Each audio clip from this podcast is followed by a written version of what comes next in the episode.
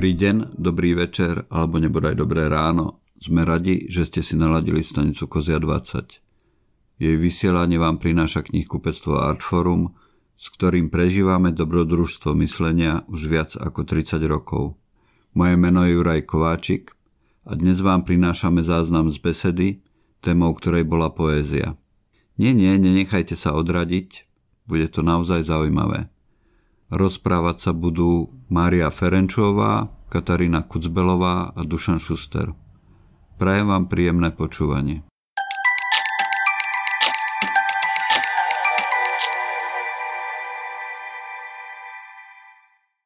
Tak vy sa sledujete navzájom, Katarína Máriu a naopak? Svoju tvorbu a podobne? Jasné. No, a... čítame si asi všetko navzájom. Teda ja čítam Katku, neviem ako ona, ale predpokladám, že, hej, že prehľad má všeobecný. Jasné, veď ono zase my až tak veľa toho nepíšeme. Ale... Áno, toto je inak veľká výhoda, že sa dokážeme navzájom sledovať.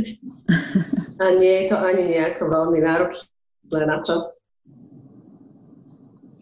No, no a čo teda? Vy aj zdieľate spolu svoje dojmy daného? Svoje čo? Svoje dojmy. Že či teda nemáte problém povedať si, že toto bolo také, toto bolo hen také? My sa iba chválime vždy. No, aha, tak. Áno, chválime, alebo ja mám ešte takú, takú zlú vlastnosť, alebo zlozvyk trošku, že keď sa náhodou ocitneme na nejakej spoločnej čítačke ale, a je jej súčasťou aj diskusia, tak ja začnem Katarínené básne hneď promptne interpretovať a vťahovať do širokých súvislostí. A už mi to párkrát vyhodila na oči, že teda ako áno, ďakujem Mária, že sa vám interpretuješ, ale je, je to taký, taký to návod proste. To ale teda vypadá, že naozaj sa asi o, nejak orientujeme navzájom v tých textoch o, a ja s tými Katarínnymi aj, aj celkom žijem. Uh-huh. No ja než k tomuto niečo poznamenám, tak ja by som ešte rád pripomenul všetkým našim poslucháčom, že každý má možnosť písať do komentárov o, akékoľvek otázky, ktoré sa chce spýtať, či už Kataríny alebo Márie, o, a ja ich potom prednesiem a môže si každý vypočuť odpoveď na to, čo ho zaujíma. No a teda okrem tohto, že si navzájom interpretujete texty a podobne, vy ste spolupracovali niekedy už aj na niečom neliterárnom? Mm. Asi nie. Nie. Mám pocit, že sme dokonca spolu ani nič ne, neorganizovali, dokonca aj tých spoločných káv o, je vlastne veľmi málo. Čiže o, o, každé to stretnutie je, je veľmi vzácne. Nie, nie sú nejaké o, extra časté.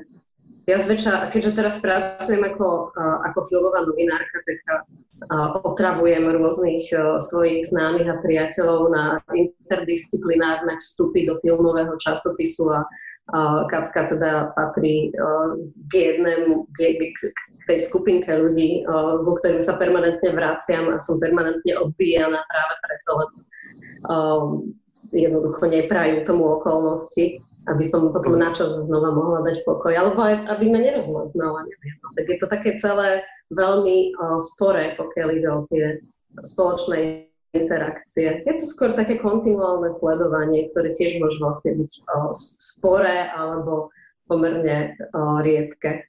A nespojité možno, ale ako mne sa zdá, že je to také kontinuálne. Sa poznáme sa vlastne vyše dvadsať rokov, keď o, si to tak zosumatizujeme.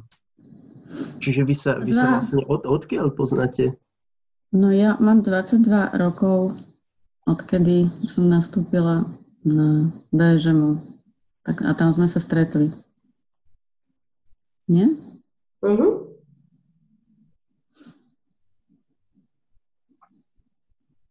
Ale je to aj o tom, že ja celkovo sa stretávam s veľmi málo ľuďmi. Že... Takže... Ja by som predpovedal úplný opak. Napríklad teda pre tých, čo, pre tých, čo nevedia, Katarína je okrem iného aj zakladateľkou literárnej scény Anasoft litera. Ja by som typoval, že sa stretávate s oveľa väčším množstvom ľudí. No, že to bolo veľmi dávno, tá Anasoft litera. Anasoft litera už má pätnásť rokov, ja som bola na začiatku a v podstate posledných sedem rokov ja žijem dosť izolovane a veľmi málo ľudí vídam a aj málo kedy sa stretávam s ľuďmi alebo veľmi málo chodím napríklad na podujatia rôzne, takže je to aj tým, že, že žijem už teraz rodinným životom. Uh-huh. Rodinný život je synonymom pre izoláciu, tak to chápem. Ja, lebo no, to, je, to je taký vtipný stereotyp toho básnika, nie? Že básnik je ten izolovaný, čo si sedí sám, prežíva, trápi sa a píše. No, ja, ja som to zvala sama, z rodinou a sama. A Mária? A mne strašne chýba samota, takže som očividne príliš málo sama. A čím to je? Uh, no, ne, neviem sa zrejme tak utiahnuť pred svetom, alebo mi to nejde. Uh, no, ono to má možno dočinenia aj napríklad s tou poéziou, že som vlastne veľmi dlho už nenapísala nič dl- dlhé, ako ro- rozsahom, pretože si vlastne iba kradnem ten čas pre seba v takých malých dávkach a, a nemám vlastne ani ani tú wolfovskú vlastnú izbu. Uh, mám miesto v kancelárii teraz, za to som vďačná, ale tak to nie je intimné miesto utiahnutia sa pred svetom. Uh, aj v byte mám len také zákutia. Teraz tuto som sama, ale v podstate v priestore, ktorý uh, je viac cudzí než môj. Tak um, mi je to vzácne. Každá cesta vlakom bola vlastne takou mikrosamotou, každý výbeh uh, von z bytu bol vlastne samotou. A nevždy si beriem celú svoju príručnú knižnicu, keď si idem zapehať do lesa. Ja už som to tak uh, ironicky naznačil, taký ten stereotypný pohľad na niekoho, kto píše uh, poéziu, že, že tá poézia je vlastne niečo veľmi utiahnuté, introvertné a tak ďalej. A ja si pamätám, teda ja stále čítam poéziu a pamätám si, že kedysi som sa aj pokúšal písať poéziu. A ja som bol doslova taký, že keď mi niekto na nejakú obľúbenú vec, moju poetickú, povedal, že, že veď to je vtipné celkom, je, že nie, to nie je vtipné pre Pána Boha, poézia má byť vážna. No a teraz sa mi stala taká, taká bizarná vec, keď som čítal Kataríninu e, zbierku, ktorá nedávno vyšla v reedícii Malé veľké mesto. Toto slovné spojenie, to malé veľké mesto, ako som si jej myslel, že bolo kedysi sloganom nejakej reklamnej kampane mesta Bratislava a potom sa mi to potvrdilo, aj tam to je uvedené vlastne na konci tej zbierky a mne došlo, že wow, že toto je chytné. A, a, a zrazu som zistil, že, že ja sa nám s tým bavím, že mám tá... Ono tam to spojenie malé veľké mesto funguje ako nejaká taká, teda teraz interpretujem, hej, svoj subjektívny pohľad, ale že funguje to tam ako niečo také znepokojivé, ako nejaké mesto, ktoré sa môže roztvoriť a dá sa v ňom stratiť a teda, a teda, ale zároveň na tom bolo niečo vtipné. A, a ja som možno prvý raz pocitil také, že hej, že tá poézia vie byť vtipná. No tak podľa vás je na to miesto v poézii, na humor? Alebo ako by sa malo podľa vás narábať s humorom v poézii? Hmm.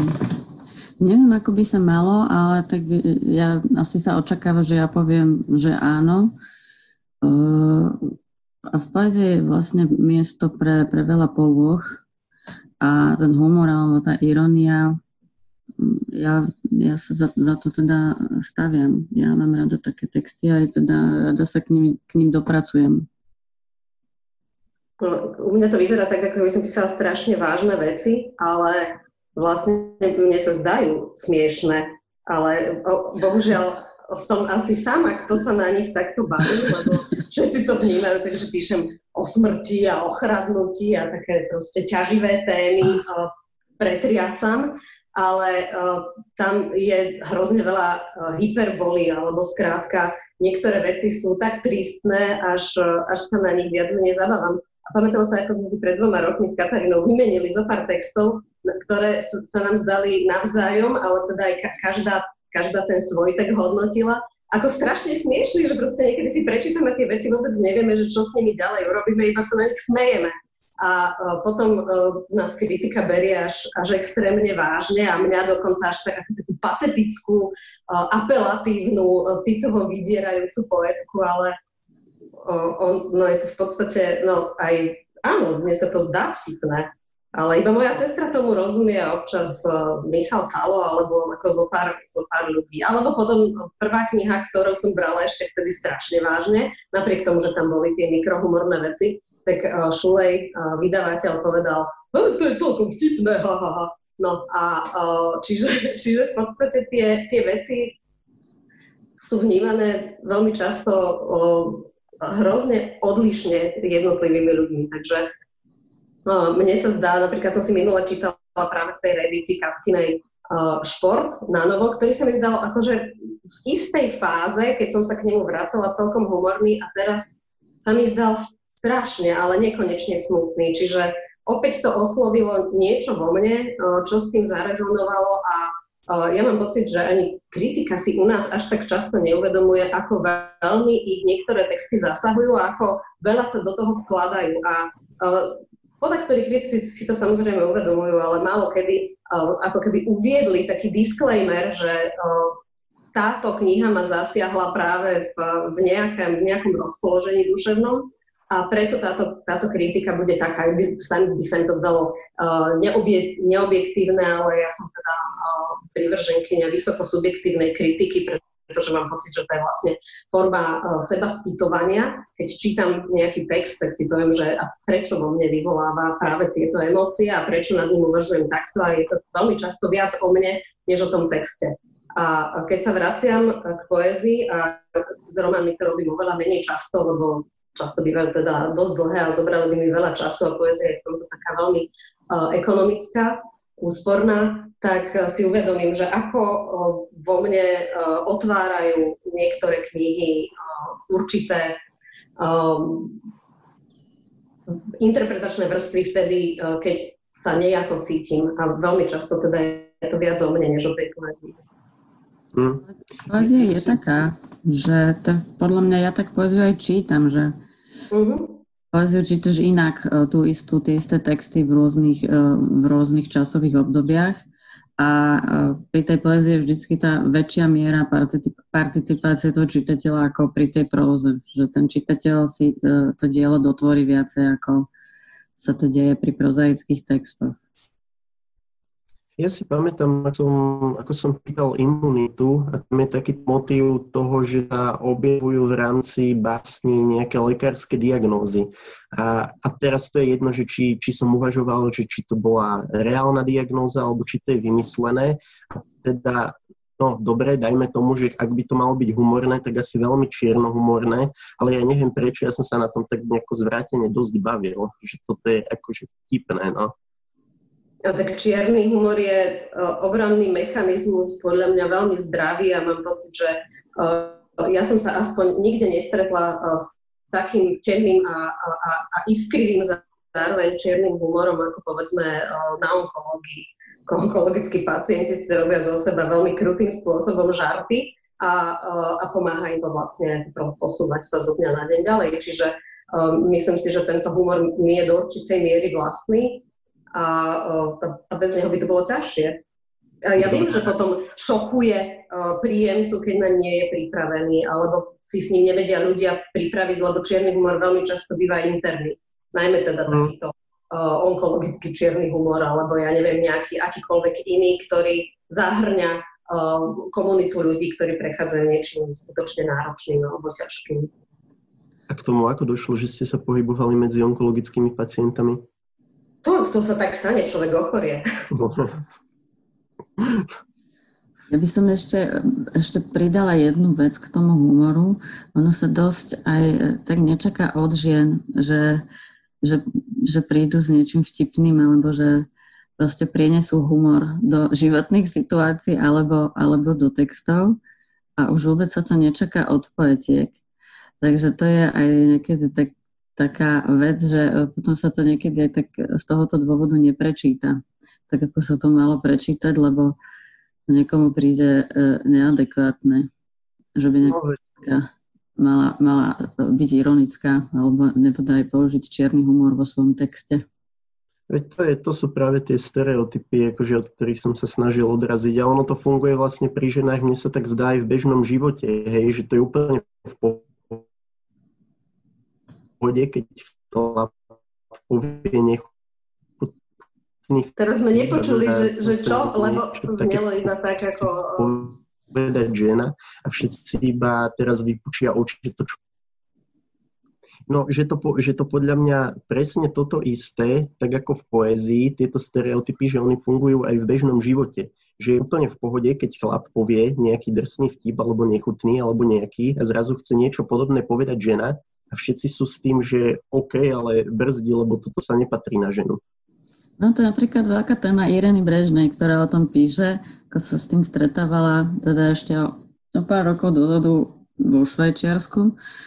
A veľmi sa tým zaoberá vo svojich knihách, ako považuje okolie za neadekvátne, keď žena, keď žena uh, povie niečo vtipné. Ale nielen vtipné, podľa mňa akákoľvek, uh, akékoľvek vybočenie z toho stereotypu, uh, kým sa to nestane skoro až novým mainstreamom, alebo sa to trochu viacej spoločnosti nezaužíva, to je jedno, že či sa to týka vulgárnosti, alebo pretriasania intimných vecí, alebo dokonca aj taká uh, krutá irónia, uh, pretože ako keby irónia bola nejakou mužskou uh, zbraňou, lebo keď ju používa žena, tak, uh, tak, tak má možno menej intelektuálny, ale podstatne viac uh, citovo vydieračský rozmer. A tento typ interpretácie podľa mňa akože by mohol otvoriť novú, novú uh, nejakú, nové bádanie kritiky samotnej, že, že že čo všetko, kedy, kto bol ochotný uh, v tých textoch prečítať. Takisto, ja neviem, uh, Tatiana Lehenová prišla s určitým slovníkom a s určitými témami, čo vyhodilo z konceptu v podstate všetkých uh, literárnych kritikov, pretože to bolo iné a dovtedy to ženy veľmi často uh, nerobili. A ešte k tej Brežnej mi napadá, že uh, vždy je jednoduchšie porušiť stereotyp, keď uh, nie sme súčasťou nejakých kultúrnych kódov, ktoré sa nám dostali príliš hlboko pod pod kožu, a keď je človek vlastne ako keby viacnásobne iný, nie len žena, ale ešte aj, aj cudzinka, tak, tak sa tie hrany podstatne viacej dostávajú do popredia a potom dráždia, alebo proste záriu do, do miest, ktoré sú v podstate dosť citlivé, len boli stále tak nejako obrusované a uhládzané, aby, aby, aby teda to nebolelo a aby nedochádzalo k nejakým konfliktom. No a teda už tu zazneli veci o izolácii a podobne, ale v bežnom živote vy máte pocit, vy dve, že sa pohybujete v stereotypnom prostredí alebo v niečom takom viac otvorenejšom? A to je veľká téma a veľmi ťažko sa podľa mňa o nej uh, hovorí, pretože um, uvediem príklad zo svojho dospievania a dúfam, že sa uh, moja rodina ne, uh, nebude cítiť dotknutá. Ja som mala pocit, že si musím veľmi ťažko uh, vykolíkovať územie, na ktorom sa budem slobodne pohybovať. Zatiaľ, čo moji rodičia mali pocit, že veď oni sú vlastne veľmi liberálni. A uh, mne sa zdalo, že teda v porovnaní povedzme s mojimi spolužiakmi, ktorí mali starších súrodencov, už to mali tak nejak zabehnuté, Tak, tak mám stále veľmi úzky manévrovací priestor. Ale oni to porovnávali samozrejme so svojou vlastnou rodinou a s predchádzajúcou generáciou, v rámci ktorej boli naozaj reálne liberálni. Čiže uh, aj tá, tá, uh, to prostredie, v ktorom sa, som sa pohybovala ja doma, už v podstate bolo veľmi málo stereotypné, uh, aj preto, lebo uh, som mala napríklad uh, mamu vedeckú pracovníčku, ktorá pracovala z domu a, a a dokázala pracovať aj šestnásť hodín denne na úkor svojho spánku, čo v tom čase nebolo až také bežné. A čo ja v podstate opakujem, ale už to vnímam ako nejaký stereotyp súčasnej, aktívnej ženy, ktorá nechce rezignovať na rodinu ani na kariéru. A čo vnímam ako dvojitú záťaž a mám pocit, že je to veľmi problematické. Čiže tam, kde mám pocit, že, že som nestereotypná v porovnaní s nejakým iným prostredím, tak potom narážam povedzme na určité hodnoty, cez ktoré vôbec neviem prekročiť niekam do, do, do voľajakého slobodnejšieho prostredia. Lebo narážam na to chvíli, keď si uvedomím, aká sa cítim zviazaná sama sebou a, a nejakými očakávaniami, ktoré vnímam v tej spoločnosti. Tak neviem, teraz Katka nech to dopovie.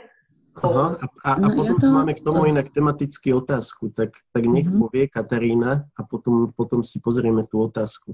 No? No, ona je to už takým tým základným naformátovaním toho života, odkedy, odkedy sa žena stane matkou. Tak vtedy sa okamžite všetko zmení a tie limity a tie stereotypy sú zrazu také silné. Ja som napríklad bola z toho veľmi v šoku tým, že sa mi to stalo už pomerne neskoro, že som mala tridsaťdva rokov a mňa nenapadlo, že toto sa deje ženám. Úprimne to teda priznávam a trvalo mi chvíľu, kým som, kým som sa s tým vysporiadala.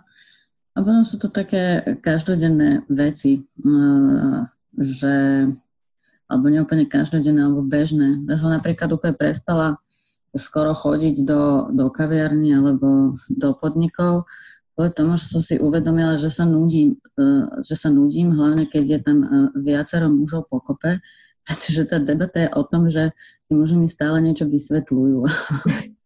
Mi robia nejaké prednášky a nie je to taká, nie je to taká, nie je to taký dialog, že som si uvedomila, že ja sa musím veľmi namáhať, aby som nejako do toho vstúpila.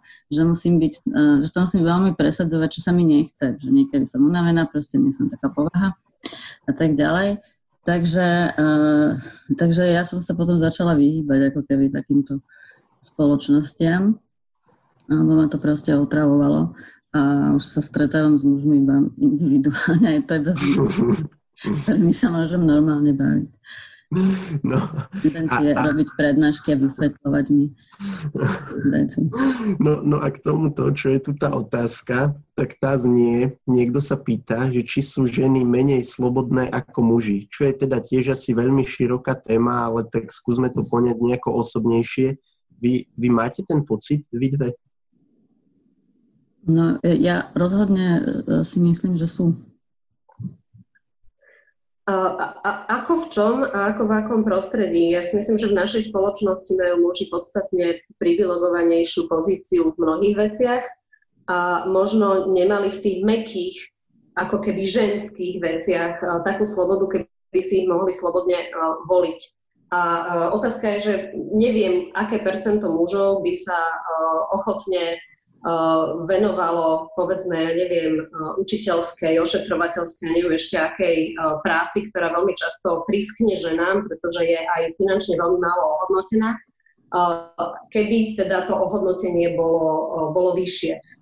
Určite na to existujú nejaké sociologické výskumy, čiže do tohoto ja sa nechcem púšťať, lebo nemám k tomu dáta, ale predpokladám, že tam sa muži, keby náhodou chceli inklinovať k takýmto veciam, tak sa možno cítia pod tlakom, že toto chlap nerobí, tak ako by nemal prejavovať emócie, mal by zostať silný, rázny, ja neviem ešte aký.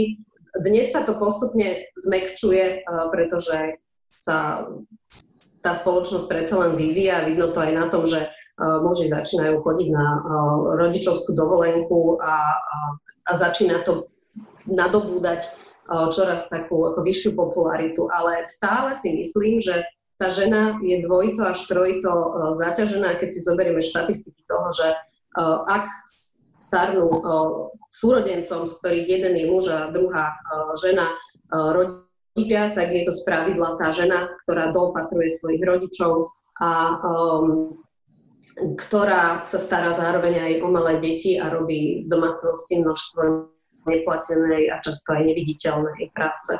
Takže tá sloboda, uh, sloboda, ako keď si definujeme slobodu disponovať so svojím voľným časom a povedzme dokonca aj uh, mať isté hodiny alebo aspoň minúty na to, že nerobím nič, tak tam uh, určite vyhrávajú muži na, na celej čiare. A muž, hovorím o strednej triede, pretože samozrejme uh, asi by to bolo iné v prípade manuálne pracujúcich ľudí, ktorí majú pracujú na zmeny uh, v noci alebo proste um, ťahajú veľké šichty, prípadne odchádzajú na uh, zapracov niekam ďalej a čas im berie aj povedzme to cestovanie. Ale v tej strednej triede, uh, to znamená prostredie, v ktorom sa viac menej pohybujeme a my si myslím, že muži teda určite majú uh, takú slobodnejšiu pozíciu. No a inak ono to podľa mňa, teda z toho môjho mužského pohľadu, ono to často závisí aj od prostredia, hej, že ja som, ja som z dediny a tu, tu napríklad stále funguje také to, že chlap povie, že no však ja uvarím ja niečo, akože urobím ženskú činnosť a zrazu, že, že a ty si normálny, veď to ti má žena urobiť, ale ako náhle sa človek dostane niekam do nejakého, tu už je jedno čisto nazvané liberálnejšieho prostredia alebo akého, tak to je vlastne považované zo strany žien za nevýhodu, keby som povedal, že neviem variť. Teda ja viem variť, ale že, že, že pre toho chlapa to vie byť také, že aha, ty prečo nevieš variť, veď to je normálne, že by si mal vedieť. No, že, že veľa to teda závisí od prostredia a súhlasím teda aj s tou, s tou pripomienkou, že, že deje sa to asi najmä v rámci tejto našej strednej triedy, ktoré všetci prislúchame. No. Ono je to aj tým, že čím menej zdrojov má žena, alebo čím menej zdrojmi disponuje tá žena, či už nejakými rodinnými, alebo finančnými, alebo Uh, akýmikoľvek, tak uh, to je priamo, tam platí priama úmera, tak tým viacej stráca aj, aj slobodu. Takže bohužiaľ to tak je a nerada tak celkom počujem, keď sa to redukuje iba na tie domáce práce, pretože je to oveľa zložitejší problém. Hm. Inak čítam, že niekto sa chce možno trochu vrátiť k poézii.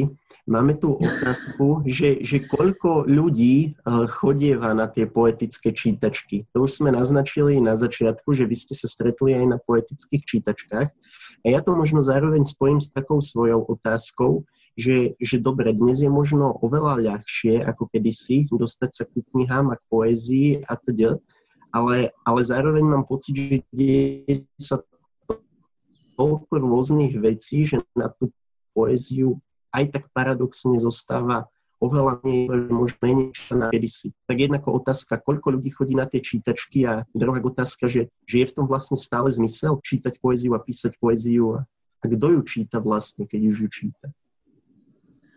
No, ja to tak viem porovnať aj z tých čias, keď som robila Anasoft literu, aj, alebo teraz zo súčasnosti, keď píšem aj prózu, tak nemám pocit, že na niečo chodí viac a na niečo menej ľudí. Že to, to záleží od iných vecí ako od toho, že či, sa, či je na programe poézia alebo próza. Veľmi často sa teraz profilujú... Ako? Môžem? Či...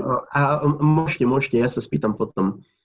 Že veľmi často sa tie, tie čítania spájajú aj s nejakými ďalšími uh, akciami, to znamená, že funguje to tak trošku uh, medziodborovo a uh, ťaha, ťaha sa publikum prípadne poézie cez uh, koncert alebo divadelné predstavenie.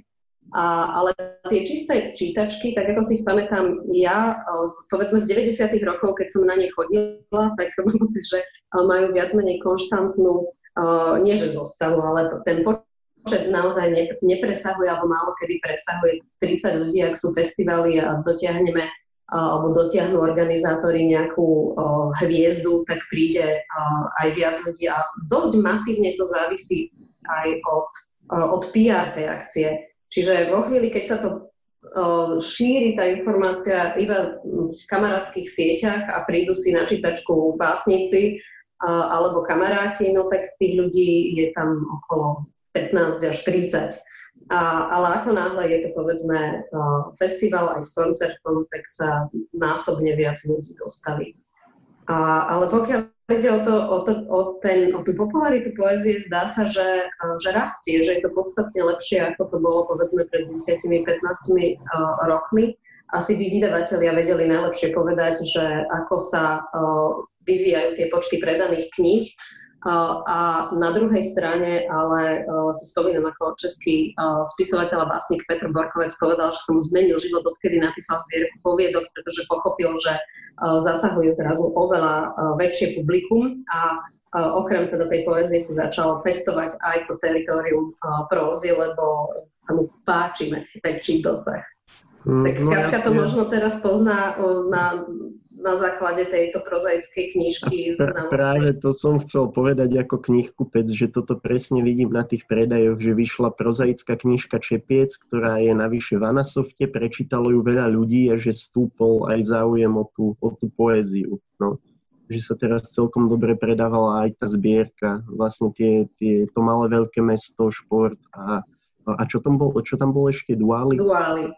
No, takže, takže asi to fakt funguje takto. No. Ale to sa nedá ani, ako z môjho pohľadu sa to nedá ani porovnať, že naozaj je to veľký rozdiel s tou prózou a s tou poéziou, čo sa týka spätnej väzby aj, aj, aj predajov.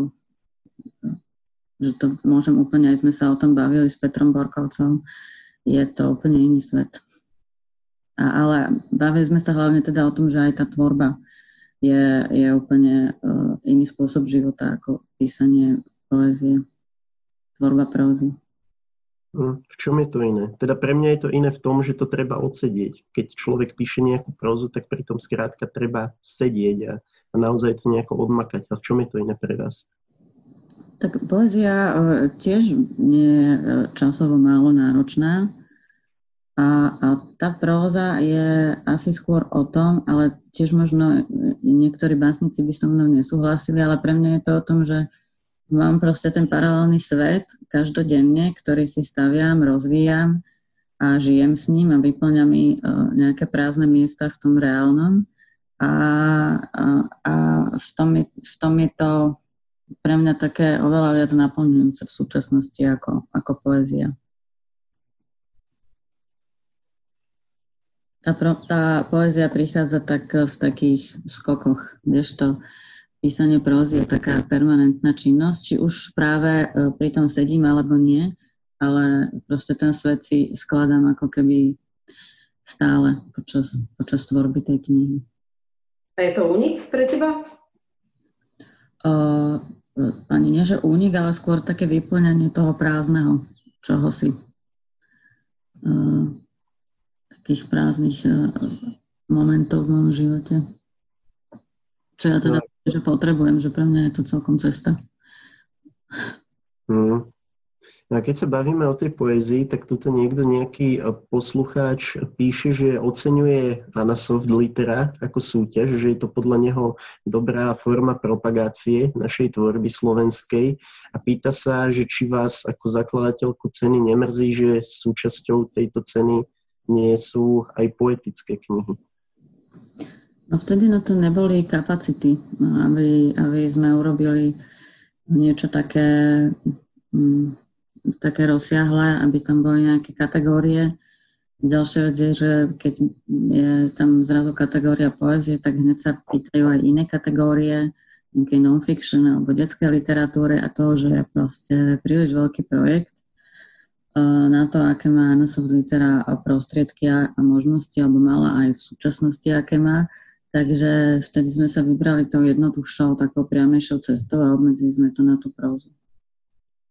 A medzi tým sa ani neobjavila úvaha, že, že skúsime pridať kategóriu? To oni sa uvažovalo, o, o, o tom sa uvažovalo stále, že teda tam bude nielen tá poézia, ale, ale aj tie kategórie. Ale v podstate tých prostriedkov na tú cenu je vlastne stále menej a menej a nie viac a viac, takže, takže to bola kebyže vždy jasná odpoveď na to. Mm-hmm. No a, a iná otázka v tom prípade. Je, je podľa vás, a to sa pýtam teraz oboch, je podľa vás na Slovensku vlastne dosť takých básnikov, ktorí by stále na to, že sa ich knižky odskli v nejakej hypotetickej, poetickej kategórii Anasoftu?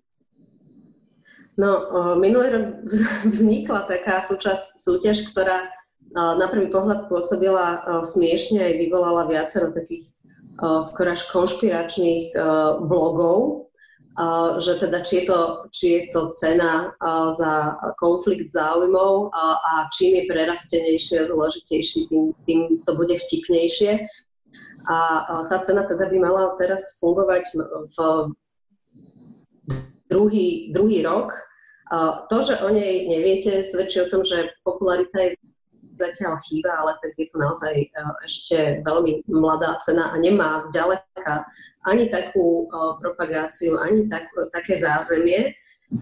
povedzme sponzorské, napriek tomu, že sa teda organizátori snažia, a, ale už napríklad sa, sa profesionalizuje tá, tá cena vzhľadom na, na, na porotu a každý rok sa objavia knihy, ktoré vytvoria povedzme taký ten shortlist päť až desať kníh, ktoré si zaslúžia nejakú cenu. Čiže áno, ako dobrej poézie na Slovensku vychádza pomerne veľa.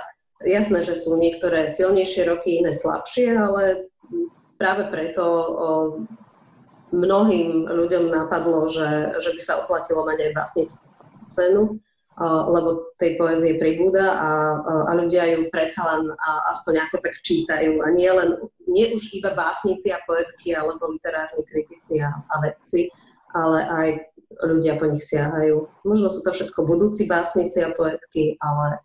Uh, Lebo ja mám ten pocit, no, že, to sú, že to sú potenciálne autory poézie. Lebo ja som často hovorila, že na Slovensku viac uh, ľudí poéziu píše ako, uh, ako číta, tak uh, keby všetci tí, ktorí chcú byť básnikmi, naozaj uh, programovo a cieľene čítali a kupovali si slovenské básnické knihy, alebo aj česká, alebo akékoľvek preklad, prekladové, tak, uh, tak je to pre tú poéziu dobré, lebo si ľudia z- zvyknú s tým žiť. Ja si pamätám, že keď som bola na strednej škole a sedela som v trolejbuse cestou na gymnázium a čítala som si poéziu, tak som sa tak krčila, aby to len niekto nevidel, že ma bude mať za, za, za čudnú, keď čítam krátke riadky usporiadané pod seba. A to sa myslím, že mení. Už teraz hmm. všetci pozerajú do telefónu, tak nikto nepozerá, že čo to čítam ja napríklad v električke. Ja. Ja, no a, a nech, mi, nech mi neunikne uh, myšlienka, uh, čo to je teda za tú, za tú neznámú uh, cenu, čo ste teraz spomínali, Mária, lebo fakt neviem no. o tom, že niečo také vzniklo. Volá sa Zlatá vlna a minulý rok sa udeľovala na festivale Novotvár a prvým držiteľom je uh, Ivan Štrpka. Mm-hmm. Minulý, to, to bolo vlastne obdobie dvoch rokov, dvetisícsedemnásť osemnásť, ktoré sa hodnotilo v tom devätnástom a tam ten, ten, ten shortlist bol aj taký bohatší. Potom sa do úzkeho výberu dostalo päť kníh, všetkých tých päť kníh je výborných a uh, Ivan Štrpka si teda tú cenu odniesol.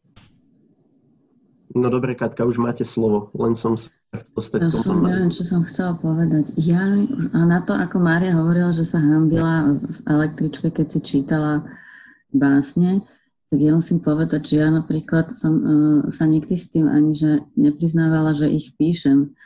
Že keď sa niekto... keď padlo, to máme spoločné. Že a čo vlastne ty robíš? Tak ja som vlastne povedala, že toto ostatné, ale ja vždy zamočiavam, že ja píšem básne. Lebo proste mám pocit, že som ľuďom povedala takú bizarnú informáciu o mne, že že by sa mnohokrát debata skončila v tejto fáze.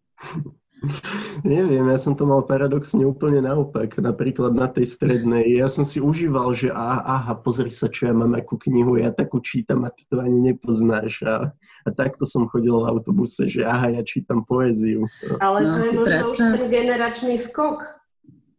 Nie, predstav si, že si žena a máš tridsať a teraz niekto sa ťa spýta, že čo ty vlastne robíš a ty povieš, som poetka. No však ja už som v tom veku, že teraz radšej poviem, že, že ja tak mám vybudovanú scenaristiku a toto a toto už by som nepovedal, že čítam poéziu alebo niečo. No. To vtedy bolo. Proste ja, ja, to, ja som to brala v týchto situáciách, ako je to také, že tajné hobby, o ktorom nemusí hneď naprvu každý vedieť. Presne tak. No a k, čo, k čomu sa... A nezmenilo sa ti to? Inak, no tak... Teraz tiež nehovorím, že píšem. Ja sa v podstate k tomu tak nepriznávam väčšinou. Že buď to sa vie, alebo o tom nehovorím. Ale že mám menšie bloky hovoriť, že som napísala knihu, ktorá je novela, ako že som napísala básnickú zbierku. Ja som sa s tým potom nejak zžila. Akože tiež sa mi zdalo, že je to určitá forma handicapu, ale postupne som sa tak nejak stotožnila. Viem, že pri, pri druhej knihe ešte som si hovorila, že toto by o mne nemal len tak niekto vedieť, ale potom po tej tretej som ako si... Asi ako prišli tie protivné kritiky niektoré, tak som si povedala, že dobre, tak áno, aj toto je súčasť mojej identity, píšem tú poéziu, niekedy ňou hučím niekedy iba tak ticho šemocem, ale už nebudem ticho šemotať, že áno, ako, áno, viete, ja píšem aj poéziu. Ako, samozrejme, nepoviem to na, na rodičovskom združení uh, slovenčinárke, keď chcem zlepšiť uh, silovú známku, ale... Uh, ale už a som to nepovedal, že, si im to nepovedal, že moja mama píše poéziu, dajte mi jednotku. No on keď, uh, on ma volal, že som uh, slo, známa slovenská poistka. A uh, tým je asi povedané všetko, no. No ako sme sa bavili o tom, o tom čítaní v autobuse a tak, tak niekto sa celkom pohotovo pýta, že akých, akých autorov ste čítali, keď ste začínali s čítaním aj s písaním. A to je jedno, či slovenských alebo zahraničných. Tak čo boli vaši obľúbení autori na začiatku? Alebo možno aj doteraz? Mm. Ja si napríklad pamätám, že som na strednej škole čítala tú Lehenovú. Keď, keď je debata o tom, že čo Lehenová ovplyvnila a čo nie, tak fakt, že taký tretí ročník, takých, koľko som mala, šestnásť, pätnásť, tak tie knihy som si prečítala vtedy. A, a bola som z toho taká celkom prekvapená, že takáto môže byť poézia v tom veku. Keď hovor... no, ja som toto, tento... Aha, dopovedz. Som... Nič, nepočula, že keď hovoríme ho... úplne o tých začiatkoch, tak som si presne uvedomila, že tá Lehenová tam, že naozaj bola v tých šestnástich, pätnástich, okrem iného samozrejme. No u mňa, u mňa nebola. Mňa, ja som v druhom ročníku na strednej objavila Macsovszkého, ani som nevedela ako, spolužiak mi povedal, toto poznáš? A, a to bolo v čase, keď sme chodili ešte do starého Artfora, ktoré bolo na, na Greslingovej a sedeli sme tam na pavlačke, alebo sme si sadli do, o, do, do kresielka a, a dobre, že sa nerozdrapovali, že ešte aj čaj nám urobte, lebo my sme tu. A, ale zase bolo to také veľmi komunitné prostredie, ktoré um, mne strašne imponovalo, lebo teda bola som z toho liberálneho prostredia, ktoré sa mi vždy zdalo strašne tesné a toto boli pr- prvé úniky. Uh, už na strednej škole, čiže mala som pätnásť, skoro šestnásť rokov, uh, alebo šestnásť rokov a možno skoro sedemnásť, neviem presne, kedy to bolo. Uh, a, a zrazu som objavila nový svet, ale ja som začínala čítať poéziu uh, niekde pri, pri prekliatých básnikoch francúzskych, v, v prekladoch českých, potom slovenských a samozrejme, keďže som chodila na francúzske liceum, tak sme uh, tú poéziu čítali aj na hodinách v origináli. Českú poéziu som veľa čítala, ale teda, neviem, skácelovskú. A až postupne potom som sa prepracovala k niečomu, čo by sme mohli nazvať taká tá súčasná poézia. V podstate, uh, Katka, ty často vravíš, že ty, ty si bola vždy veľká čitateľka, hlavne prózy. A ako mne to platilo tiež, ja som sa k tej poézii prepracovala takým uh, zvláštnym prískokovitým spôsobom, že teda som mala obžerstva prózy a potom som objavila niekde nejakú poéziu. Až vlastne posledných možno desať pätnásť rokov čítam uh, asi viac poézie než prózy. Posledných pár rokov, ako tam, tam je to až, uh, až také disproporčné.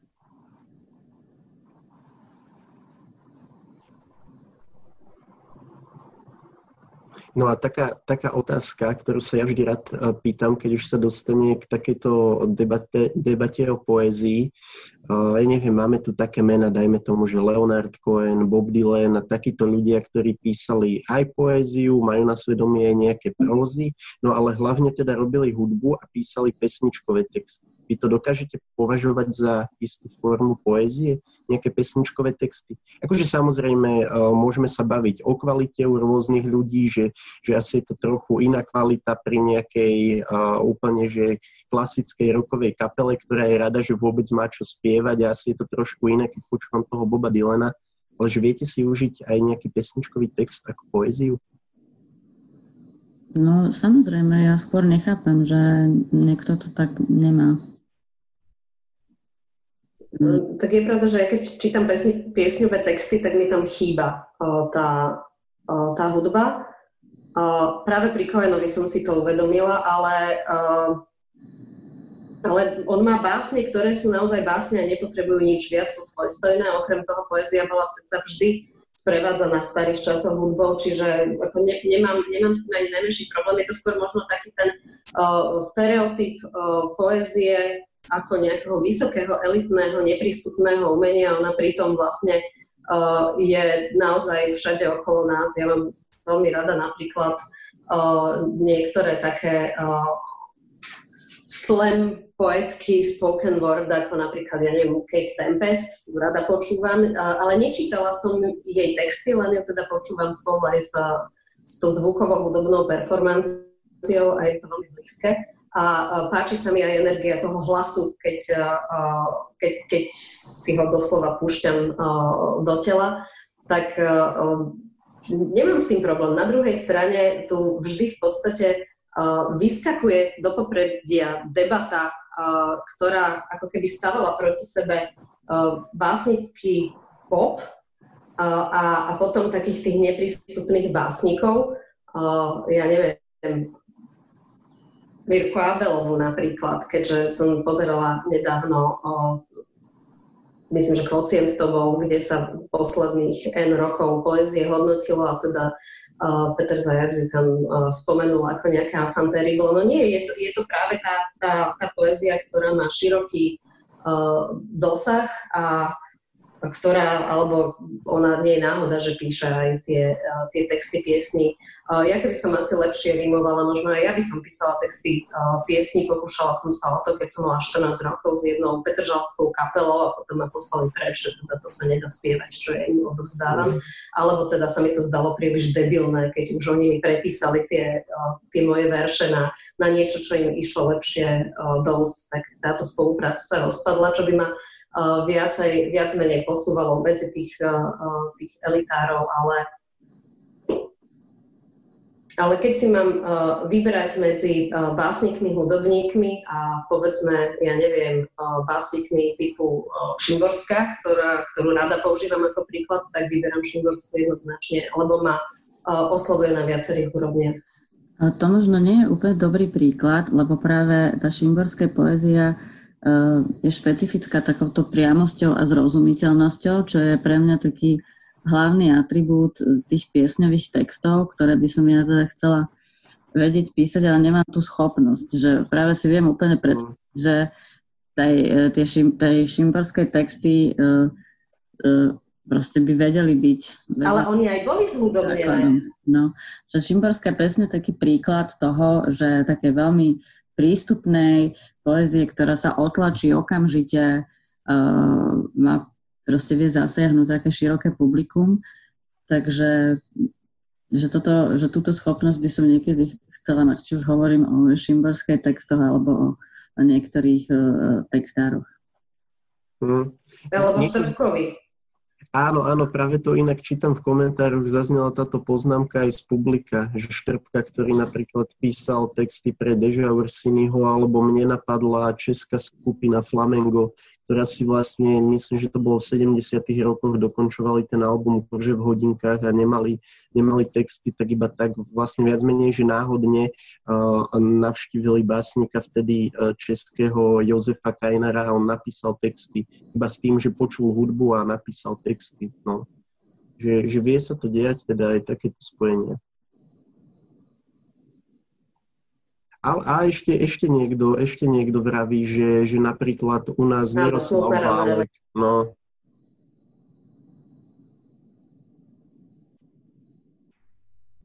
No a teraz, tak ale napríklad si... Katkine, ja by som si vedela predstaviť zhudobniť šport v takom uh, elektronickom minimáli. To by iba Miro to odmohol. No, veď mohol, to je jedno. Nikto iný to asi nedal z tých ľudí, koho poznám. A koniec koncov, veď aj Nebodaj zhudobnilo Havaja a akože je, tých presahov je, je čoraz viacej. Uh, Burlas, myslím, že texty Nory Ružičkovej, čiže uh, stále k týmto spoluprácam uh, prichádza. Uh, a ja by som chcela byť zhudobnená, no ne, neviem sa zhudobniť sama. Ale myslím si, že... Jaro by ťa mohol. Poviem mu. A, A ešte, ešte iná otázka. Napríklad v hudbe alebo v takomto uh, hudobnom textovaní funguje niečo ako improvizácia, hej? Že, či keď sa bavíme napríklad o jazze alebo, alebo teda najmodernejšie o hip-hope, že každý je najväčší macher, keď je freestyler. Dá, dá sa toto robiť s poéziou? Že vymýšľam spontánne verše?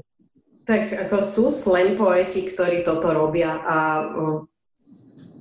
je to obdivuhodné, ak to, ak to funguje, ak sa dostanú naozaj do, do, do toho uh, prúdu a, a už chrlia ešte aj zmyslu poznajú. Tak na to treba byť naozaj uh, človekom pódia, uh, ktorým uh, mám pocit, že ani jedna z nás až tak nie je. No, sa skôr proste stiahne. Ja Anti.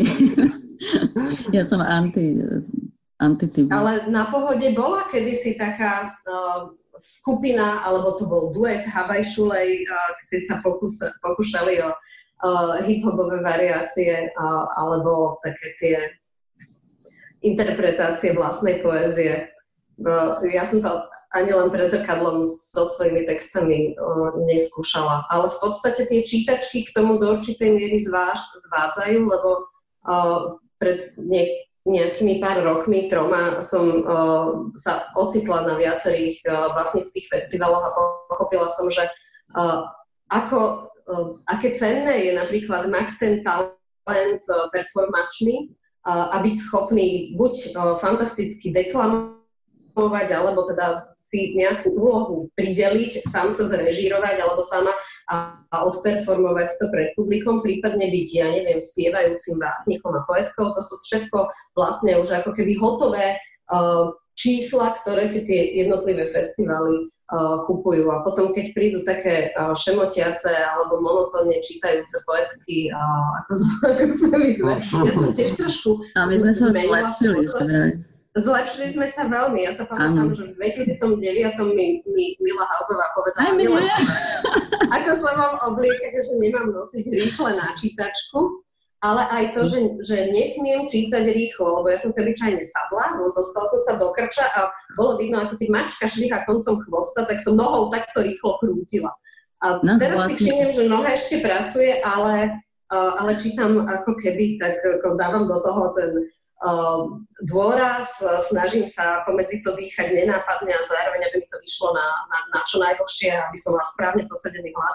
Čiže vyvinulo sa to veľmi. Od, nás totiž to vycepovala tá Mila Haugová v podstate, že teraz vidím, že aj teba, aj mňa, že ona to stále tak hodnotila, že Kata, ako šomreš, si taká zhrbená Kata. Presne tak. Nacvič si to pred zrkadlom, čo to máš na sebe. To vlastne Mila Haugová, že celé tie roky nám takto nakladala. V podstate áno, nadizajnovala celý ten akože vonkajší zjav a umelecký dojem. Vlastne nás zrežírovala. Sme tak trochu dielom Mily Haugovej, Mária. No nielen tak trochu, lebo keď si zase zoberieš, že ako ona písala o tých našich prvých knihách, tak to nie je len, že by nás, pokiaľ išlo o vizáž a, a prednes, Povala.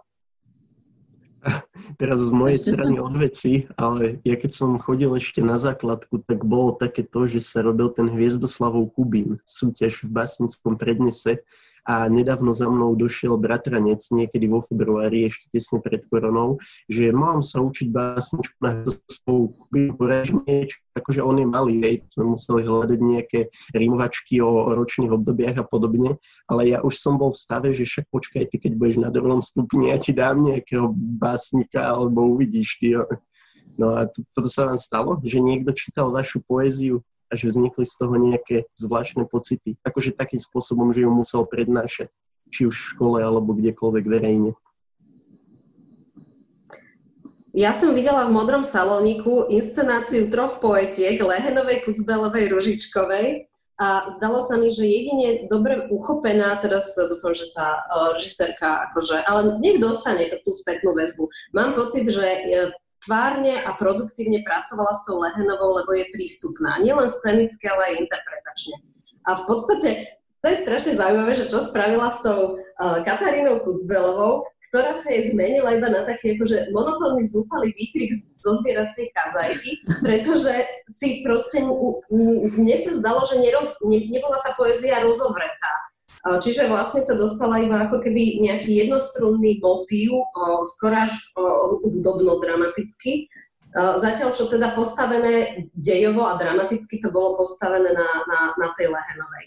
No a, a viem, že Imunitu s obľubou recitovali nejakí mládežníci. Raz za mnou prišiel študent, myslím, že divadelnej fakulty vašom, že či si môže prepísať nejaké moje texty do... do mužského rodu, lebo by ich chcel mať na, na Kubíne. Ja som povedala, že teda nech si s tým robí, čo chce. Bola som polichotená, ale v živote som nevidela, ako to dopadlo. Čiže nikoho som ne, nepočula recitovať uh, texty, ktoré som sama napísala, s výnimkou možno rozhlasových takých uh, pásiem, uh, kde to teda bolo také viac menej štandardné. Ale dosť by ma zaujímala práve tá, uh, tá performancia, uh, ktorá si prisvojuje texty. Ale teda nevidela som to. Či, čiže bude to v pohode, keď o päť rokov poviem bratrancovi, že počkaj, poď nauč sa Ferenčúhovú na Hviezdoslavov Kubín. Keď sa mu to bude páčiť. Ja si myslím, že, že je dôležité, aby si tí ľudia vybrali texty, ktoré ich oslovujú. Ale tak ono sú to aj módy. No tak istý čas bola Imunita v móde. Podľa mňa akože to už bude out, keď to ponúknete. A vyberie si možno Michala Tala alebo niekoho iného. Ten modrý salónik, to bolo veľmi vtipné, no? Ten pokus nejako vtesnať moju poéziu. Ale tak to si videla? Ja som to videla, ja som z toho skoro odpadla, že, že ako sa pokúsili vtesnať moju poéziu do pásma milostnej lyriky. No však! A preto tam vlastne boli vyťahnuté len také ako keby katarzné momenty. Tam tá moja poézia presne plnila také, presne také výkriky predelovacie. A strašne, som za, strašne ma zaujímalo, prečo teda práve e, si ju potom vybrali, ale tak asi, asi mali na to nejaký svoj pohľad. Ale chcela som sa ešte vrátiť k tým spontánnym básnikom, že pre mňa, ja som mala veľký zážitok e, z jedného predstavenia Jaroslava Dušeka, a mala som pocit, že on je presne ten človek, ktorý vie, že chrliť v spontánnom vystúpení divadelnom výbornú poéziu. Že nikdy predtým sa mi to nestalo a vtedy som pochopila, že je to možné. Že niekto naozaj má tú schopnosť dostať sa na tom javisku do istého tranzu a stavu a nejako zúročiť to všetko v sebe, čo má načítané a proste vypustiť to v tom momente a je to vlastne výborné. Bez akýchkoľvek korekcií a rovno aj s tým prednesom na tom javisku. Takže t- z tohoto ja mám, takýto zážitok ja mám. No a okrem toho modrého salóniku ešte nejaké skúsenosti s cudzým prednesom vašich básní? Fú, ja, ja si strašne málo pamätám veci, takže neviem. Ja som sa domnieval, že takéto veci si človek zapamätá. Nie. No zase, ja mám pocit, že to predsa len nie je taká, o, taká masová záležitosť. A, a keďže som o, ako dieťa sama chodila na tieto recitačné preteky, hoci viacej s prózou, lebo tá poézia to nejak asi nefungovalo, alebo sa mi to nechcelo, tak o, o, tiež to bola napríklad jedna z vecí, o, za ktorú som sa pred spolužiakmi hanbila. Neviem, že, či sa toto zmenilo, ale tak... O, Asi by sme, sme mo- bolo by fajn, keby sme boli k tomu nejakým spôsobom uh, prizvaní. Uh, tak ty si videla aspoň tie svoje adaptácie, ale ja som nemala tú možnosť. Ale a nestalo sa ti napríklad na kapele ste, že si počula svoje uh, preklady básní vo francúzštine či čítané profesionálnym uh, hercom poézie? Lebo pre mňa toto bol taký, že som zostala prekvapená, že čo až sa z toho textu, ktorý vnímam oveľa um, monotónnejšie, um, dá urobiť? Uh, ja som už v podstate zvyknutá, keď si to tak vezmem na také rôzne prednesy. Nechcem opäť použiť slovo bizarné. Ale však sme vlastne zažili hocičo na rozhlase v Rádiu Devín, všelijaké prednesy. Neviem, koľko básnikov je spokojných s prednesom svojich textov. Väčšinou, väčšinou mám pocit, že je to robené, že tí herci majú proste nejaký taký univerzálny spôsob, ako interpretovať poéziu a potom nejakákoľvek poézia odznie tak veľmi podobne. Hej, áno, vytvárajú vlastne stereotypy použitia mm. pátosu, ktorý priraďujú k určitým slovám, ktoré môžu byť presadené z toho patetického kontextu do úplne vecného, chladného a sterilného a zrazu je to znásilnenie vlastne iného typu poézie. Ja si neviem predstaviť, že by niekto Macsovského pateticky čítal Macsovského z deväťdesiatych rokov napríklad. Aj keď teda emfaticky sa dá čítať a videla som nejaké uh, inscena, prednesy Santa Paniky, ktoré teda boli naozaj v takom um, vytržení uh, čítané, ale čítanie naozaj akože také až, až takým neurotickým spôsobom, čo je teda úplne iný uh, typ energie, než teda to pompézne, patetické, kvetnaté, ktoré vlastne vytvára doslova mŕtvú metaforu z každého slova, ktoré bolo povedzme aj posunuté do, do, do nového významového nejakého otienka. Ale je to naša chyba, že si tu nevytvárame my, tú, tú, tú, uh, tú, že my si nevieme tú našu poéziu poriadne uh, prednášať, že tu nemáme, nemáme tu ten zvyk proste toho prednesu, tej, tej interpretácie, ako je napríklad uh, v Británii alebo v Spojených štátoch. Kde... Alebo v Rusku, oni stále surmia ako surmity. No... Takže my tú tradíciu si tu nepestujeme a tak nám treba, že potom sa pozeráme, ako iní čítajú našu poéziu, keď im to nevieme ukázať a nechce sa nám to vôbec robiť.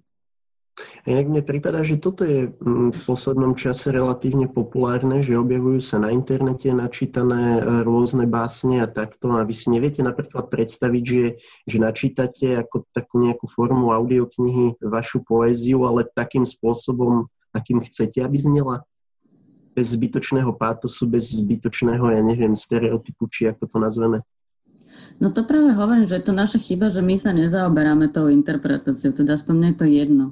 Že ja, ale zase, keď, keď ja sa... Ja si to nepestujem nejako. Keď, keď sa vrátim k tvojej poézii, Katka, tak ty, ty máš tak strašne uh, špecifický spôsob čítania vlastných textov, ktoré naozaj idú v tej takej uh, monotónnej rovine, že ja keď som ťa... To, už som ti to rozprávala, túto historku, keď som ťa koncom deväťdesiatych rokov počula čítať hru s otvorenými kartami, tak som zostala úplne ohúrená práve v tom, že ty si vlastne vetu, ktorá bola syntakticky v podstate bežnou vetou, rozfragmentovala slovo po slova, dala si dôraz na každé to slovo a zároveň znelo prázdne, čiže som opäť do toho musela vnášať nejakú svoju, ne, teda dávať nejaký interpretačný alebo minimálne emotívny vklad a veľmi to na mňa fungovalo a mala som pocit, že toto je absolútny zámer a vieš veľmi presne, čo robíš. Takže uh, ja som bola tak uh, diskomfortná vždy pred nejakým publikom, uh, že som začala buď strašne rýchlo čítať, alebo som hapkala, alebo som ani nezdvihla zrak a uh, iba na takých tých kropajach potu na, na nose a na vrchnej pere bolo vidno, že nie som v poriadku. Teraz som celkom suchá, takže už sa to trošku posunulo. Je to, je to super otázka z publika, na ktorú ma teda samého zaujíma odpoveď. Niekto sa pýta, že či je napríklad Instagram vhodná platforma na propagáciu poézie. A ja to teda absolútne neviem posúdiť, lebo Instagram nemám, ale prípadá mi, že na Facebooku sa občas dajú objaviť nejaké veci a že ja som s tým OK, že vie to tú poéziu dostať ľuďom. Tak čo ten Instagram? Uh, no, ja nemám rada to slovo, to propagácia poézie, že ja to strašne nerada s tou poéziou spájam, pretože aj kašľa... No, nech už si to zameníme za čokoľvek, že či je to sprostredkovanie alebo niečo. Uh, podľa mňa aj ja, ja vôbec nemám nejakú potrebu to natláčať ľuďom, že mne vôbec nie sú dobré, uh, teda milé ani tie platformy, že dávanie niečo do ulic a dávanie poéziu na, po, na billboardy a tak ďalej. Ja si nemyslím, že poézia na mieste, kde ju niekto nečaká, nie je na ňu, nie je na ňu pripravený, môže, môže zafungovať. A tiež si nemyslím, že ju treba nejako sprostredkovávať, nejako podsúvať, nejako propagovať, že ja sa s tým vôbec nestotožňujem. Podľa mňa poézia funguje iba vtedy, keď si ju niekto vyhľadá a úplne počítam s tým, že, že to je malá skupina ľudí, ktorá, ktorá sa vie na to vyladiť a má nejakým spôsobom otvorené vnímanie. Takže by som odpovedala, tak si myslím, že, že môže byť aj nemusí byť, pokiaľ tam tá poézia narazí na niekoho, kto je na to, kto je na to nastavený a je tomu otvorený, tak je to vlastne úplne rovnaké, ako keď si nájde nejakú knihu v knihkupectve alebo na nejakom autorskom čítaní ho zaujme nejaká jedna báseň. Ale mm. asi takto. Ako ja to veľmi dobre chápem, veď to je akože ten hlavný dôvod, prečo ja nemám Instagram, lebo mňa nezaujíma propagácia akýchkoľvek vecí a mne sa to deje napríklad aj pri hudbe. Že ja som taký, že wow, že toto je super, že som si to objavil, že, že taký búh hudby, keď sa bavíme o nejakých uh, akože obskúrnych žánroch, hej, A, a, a potom zistím, že ten človek má potrebu robiť tej svojej hudbe propagáciu a mňa to tak zasiahne, že aha, že ja som si myslel, že toto je hudba, ktorá nechce byť ešte tak veľmi propagovaná. Čiže absolútne chápem, no. Mária si myslí čo? Mne to, v princípe mi to nevadí, tiež nemám Instagram, a, a, ale považujem to za, za, za legitímny spôsob komunikácie, pretože opäť to komunikuje s nejakou skupinou ľudí, ktorí už si vedia vyhľadať to, čo potrebujú, ale uh,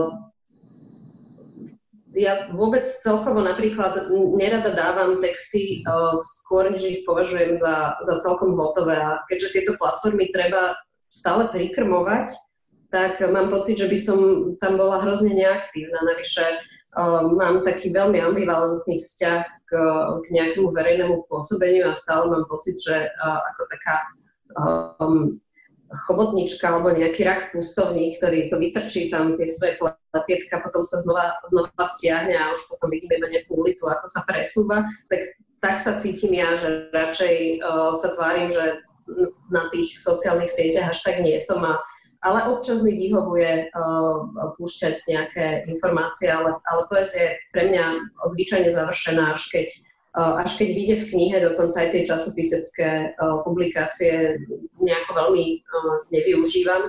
Čiže pre mňa to ako kanál nie je, ale vidím na množstve básnikov, alebo básnikov a poetiek, že teda uh, od tej, to, to, čo nazývame instapoéziou, takoutou trojveršovou, zvyčajne sú to Uh, nejaké veľmi také uh, triviálne, dobre znejúce pravdy, heslá, aforizmy, až po no, naozajstnú poéziu, ktorú sa prezentuje uh, zväčša generácia dvadsiatnikov súčasných. Zdá sa mi to v poriadku a tým, že ten Instagram nemám, tak uh, nemôžem nikoho sledovať, ale keď to prelinkujem potom ešte aj na Facebook, tak občas vidím, že áno, na, na Instagrame sa dejú uh, veci. Napríklad uh, som si všimla, že existuje Uh, instapo, instapretácia uh, slovenských uh, uh, básnických uh, textov, tak to je zaujímavý žáner, pretože keď Instagram vnímame ako, uh, ako um, predovšetkým ob, obraz, pre, z môjho stranu obrazové, z môjho, z môjho, z môjho pohľadu obrazové fotografické médium, uh, ktoré je sprevádzané textom a vzájomne sa nejako podporujú, tak práve uh, zaťaženosť vlastne takých často hermetických uh, interpretačných textov vzťahujúcich sa k nejakému štvorveršiu, ktoré je uh, úryvkom z nejakého dlhšieho textu, tak uh, má možno naozaj ako, akúsi reklamnú uh, hodnotu, reklamu robí interpretátorovi, ale aj tej poézii, ale uh, toto je pre mňa taký pomerne nový fenomén, ktorý uh, nemám ešte celkom zmapovaný, to by som si asi musela zriadiť konto instagramové, aby som vedela o tom niečo viac. No, my sa už pomaly budeme blížiť k záveru, bo už máme po siedmej, ale ešte, ešte raz skončíme, tak ako je už zvykom v týchto streamoch, tak ja by som vás obidve poprosil o nejaké knižné tipy. A to už je jedno, že či poetické, alebo prozaické, alebo non-fiction, ale niečo, jedno, dve knižky, čo by ste každá odporúčili.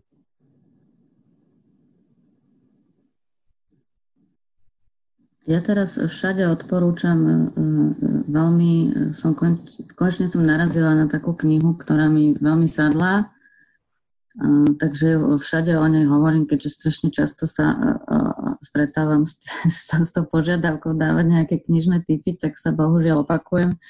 A tak poviem to znovu, je to Donna Stonesifer, Modelové mesto, ktorá vyšla v, Ivane, v preklade Ivany Hostovej v Skalnej rúži.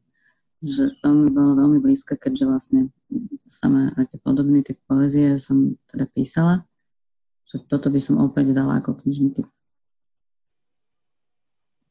Tak ja by som mohla dať nejakú prózu, keď Katka dala uh, poéziu. A dám knižku, ktorá už je staršieho dáta, ale ktorá ma uh, veľmi potešila, a je to uh, Julian Barnes a uh, Flaubertov papagaj. Uh, v českom vydaní, neviem, či vyšla aj v slovenčine, ale čítala som ju v českom. A je to taká, uh, vlastne je to biografický text uh, o, uh, o Flaubertovi, ktorý je zároveň interpretáciou nad interpretáciou a ešte aj takým uh, vlastne... Uh, priestorom zdanlivo biografickým, ktorý, ktorý otvára možnosti uh, intimnej fikcii a, a, a ktorý je vyslovene takým textom, že ak by som mala písať prózu, tak asi uh, tento žáner by som si uh, zvolila. Ja ešte môžem dať jeden tip. Teraz, keď som sa tu rozvedla, čo to je, tak uh, zaujímavá autorka vyšla minulý rok. Volá sa Clarice Lispector. Je to brazílska autorka ukrajinsko-polského pôvodu. Vyšli jej poviedky. Ja mám doma také dve staršie novely. A, no a takú prózu som myslím ešte predtým nečítala. Takú, tak, takú nabitú poéziou, takú obraznú a takú, nespúta, takú nespútanú, ako, ako písala ona. Mm. To, mimochodom táto Clarice Lispector, ona vyšla, vlastne tento zväzok, bolo to nazvané Všetky poviedky, vyšlo toho v vydavateľstve Portugalského inštitútu a ja si teda tak dovolím ešte doplniť, že čítal som o, z Portugalského inštitútu viacero kníh a povedal by som, že, že pri všetkých to takto nejako trošku funguje, že sú to také knižky síce prozaické, ale nabité niečím takým lyrickým, poetickým, tak Za mňa, za mňa odporúčanie takéto, že čokoľvek z Portugalského inštitútu. No dobre, tak ja, ja ďakujem obidvom uh, hostkám, že prijali pozvanie. Uh, pripomínam, že nie len záznam z tohto streamu, uh, ale aj uh, obidva rozhovory uh, aj s Máriou Ferenčovou, aj uh, s Katkou Kucbelovou, ktoré vznikli už dávnejšie v rámci nášho podcastu. Nájdete na všetkých podcastových platformách od Spotify až po iTunes. Ešte raz ďakujem aj poslucháčom za trpezlivosť a na takýto stream sa môžete tešiť už budúci štvrtok o šiestej. Ďakujeme a majte sa pekne. Ďakujem aj my. Ďakujem. Dovidenia. Dovidenia.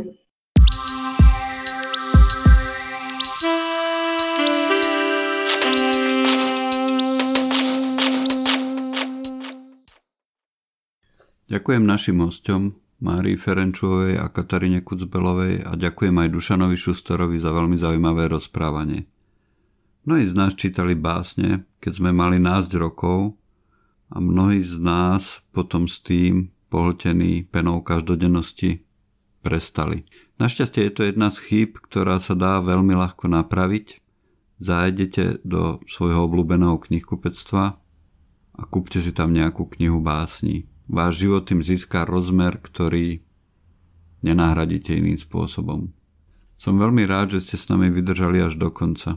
Ak sa vám naše podcasty páčia, dajte o nás vedieť vašim priateľom, prípadne nás ohodnote na vašej podcastovej platforme.